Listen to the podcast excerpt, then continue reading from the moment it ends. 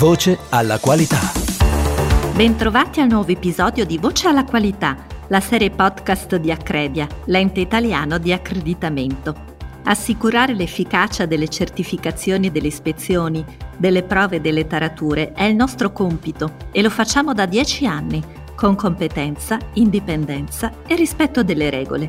In questa puntata ti parlerò della storica sentenza della Corte di Giustizia europea di Recovery Fund certificazione accreditata, della nuova prassi sulla didattica a distanza e della legge di delegazione europea. Io sono Francesca Nizzero. In primo piano. L'ultimo capitolo della vicenda giudiziaria che ha coinvolto Accredia e un laboratorio di prova accreditato negli USA si è chiuso alla Corte di Giustizia europea. Il laboratorio era stato escluso dagli elenchi ufficiali della Sicilia perché non si era fatto accreditare da Credia, ma da Perry Johnson, un ente americano che ha firmato gli accordi di mutuo riconoscimento ILAC ma non è riconosciuto ai sensi del regolamento europeo 765 del 2008. Di fronte ai molteplici ricorsi del laboratorio per opporsi all'esclusione, è stato il Consiglio di giustizia amministrativa della Sicilia a interpellare la Corte di giustizia europea, proprio sulla legittimità del regolamento 765. E come si è pronunciata la giustizia dell'Unione? Prima di tutto ha ribadito che solo gli enti designati dagli Stati membri ai sensi del regolamento 765 possono accreditare gli organismi e i laboratori in Europa cosa che invece non possono fare gli enti di accreditamento dei paesi terzi, anche se rispettano le norme ISO e hanno firmato gli accordi di mutuo riconoscimento. È stato poi affermato un principio importante.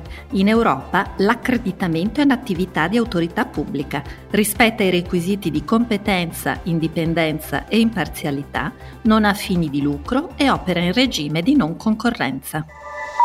Infrastruttura per la qualità. Il Global Quality Infrastructure Index è un progetto internazionale che mira a calcolare nei vari paesi il livello di sviluppo dell'infrastruttura per la qualità, ovvero del sistema composto da accreditamento, normazione, metrologia e valutazione della conformità.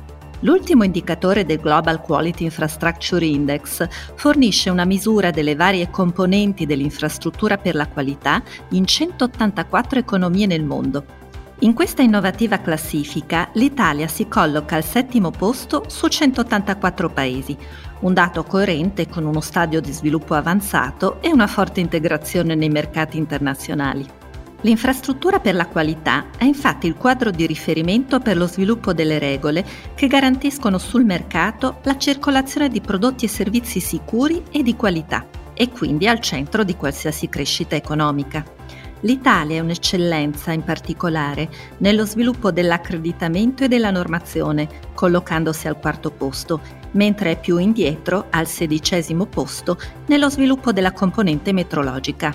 Il progetto Global Quality Infrastructure Index, seppur altamente specialistico, è altrettanto interessante per il nostro mondo perché mira a favorire la piena e corretta conoscenza dell'infrastruttura per la qualità e ad alimentare la sua diffusione come fonte di crescita e di sviluppo.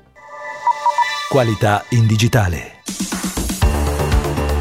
Con il Piano Nazionale di Ripresa e Resilienza, il tema della digitalizzazione, già protagonista della pandemia, è sempre più sotto i riflettori.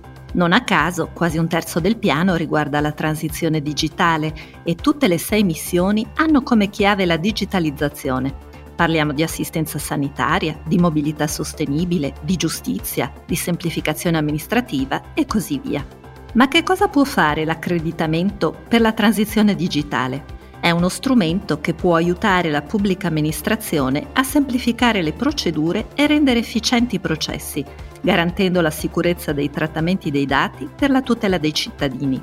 Un obiettivo a cui concorre anche la nuova convenzione che abbiamo firmato con Agid, l'Agenzia per l'Italia Digitale. La convenzione riguarda le verifiche sugli organismi accreditati in base alla norma ISO-IEC 17065 i servizi oggetto di certificazione sono i conservatori dei documenti digitali, i servizi fiduciari secondo lo schema EIDAS, i cosiddetti conservatori a norma e lo SPID, il sistema pubblico di identità digitale. La collaborazione con Agid aiuta quindi a rafforzare la sorveglianza sul mercato, sia con le verifiche sugli organismi, sia con l'offerta di servizi digitali sicuri e di qualità, in linea con le regole europee e gli standard internazionali. Schemi.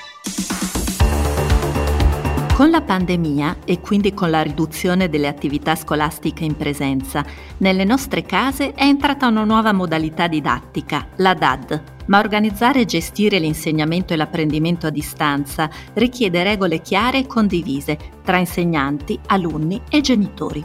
Per fare di una necessità un'opportunità per il futuro è nata la prassi di riferimento UNI numero 89 sulla didattica a distanza e mista, frutto anche del nostro contributo e di FIDAE, la Federazione Italiana di Attività Educative.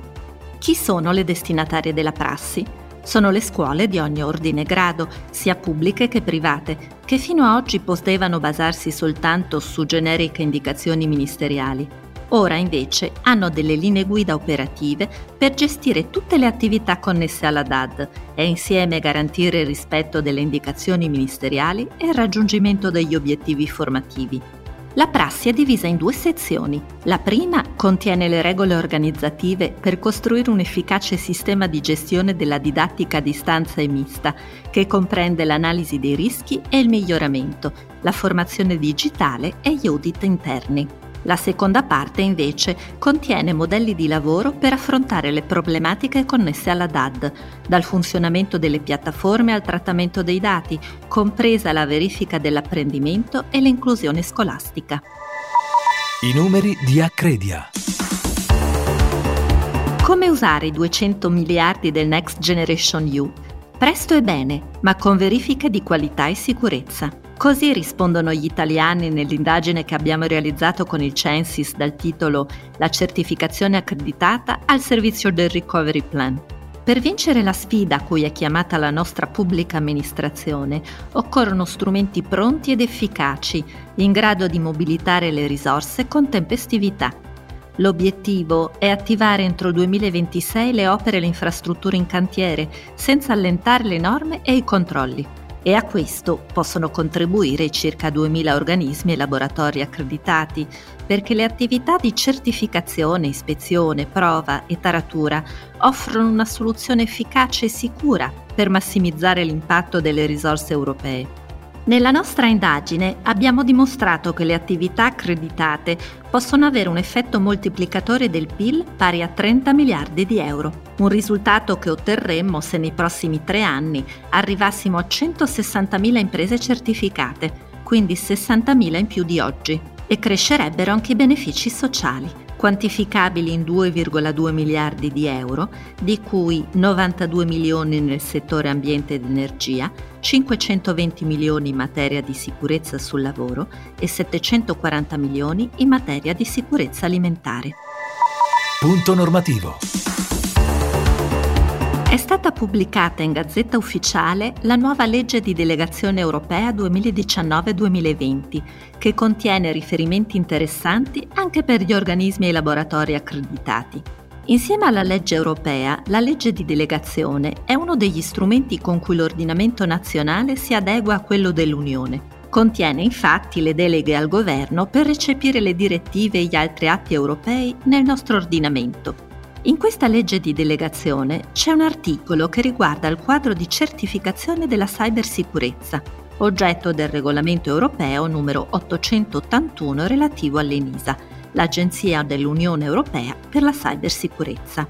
Per l'attuazione del regolamento si prevede che il Ministero dello Sviluppo Economico sarà l'autorità competente in materia e che gli introiti delle sanzioni saranno destinati alla ricerca e alla formazione in materia di certificazione della cybersicurezza. Altre novità potrebbero arrivare con l'attuazione del regolamento numero 2088 relativo all'informativa sulla sostenibilità nel settore dei servizi finanziari. L'obbligo di informativa potrebbe infatti riguardare anche le certificazioni di sistema di gestione, le prove di laboratorio e le verifiche validazioni che sono strumenti efficaci, già sperimentati, per promuovere i temi della sostenibilità economica, ambientale e sociale. Per tutti gli approfondimenti visita il sito credia.it. Voce alla qualità torna il 24 giugno con l'intervista a Massimiliano Valeri, direttore generale del Censis. Alla prossima puntata. Voce alla qualità.